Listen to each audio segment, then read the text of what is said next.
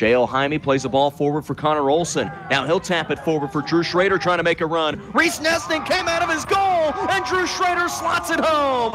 One minute and 20 seconds into the match, and Nesting came out too quick. He made the bad decision and the bad read, and Drew Schrader scores his 19th goal of the season. And as soon as the ball left Drew Schrader's foot, he saw where the goalie was. He had his arms up already like a Joe Willie Namath, I guarantee that goal's going in. What a start for this McPherson team who jumps out to a 1 0 lead over the Salina Central Mustangs.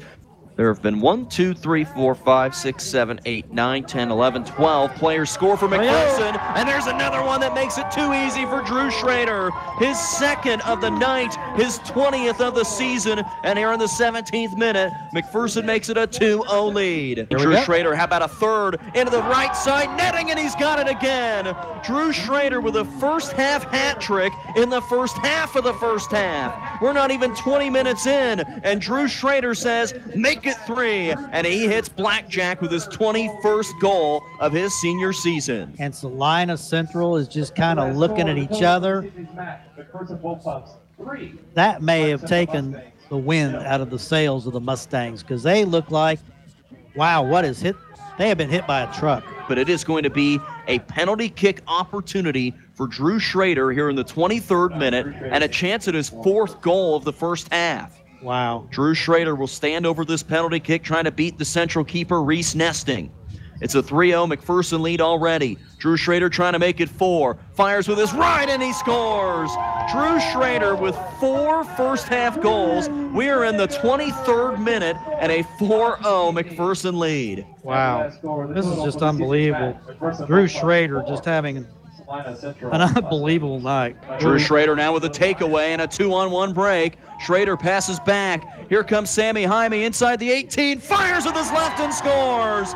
It is a 5 0 McPherson lead. And instead of going for that fifth goal for Drew Schrader, he dishes it off for Sammy Jaime, his seventh goal this season, a 5 0 bullpup lead in the 44th minute. The, the epitome of a team player. Schrader could have taken that goal and perhaps scored, made a great pass. Sammy Jaime made the deposit. Trenton Steckline to the outside for Cody Achilles. And he sends a ball in for Drew Schrader. Keeper's off his line. Drew to his right side. Slots it home. Yes, he's got five. What a night for Drew Schrader. His fifth goal of the night here in the 51st minute. McPherson leads Salina Central 5 0. Drew Schrader has tied the single game record for goals scored. This coming in a playoff game tonight as he scores his 23rd goal of the season. And what a night for Bullpup soccer.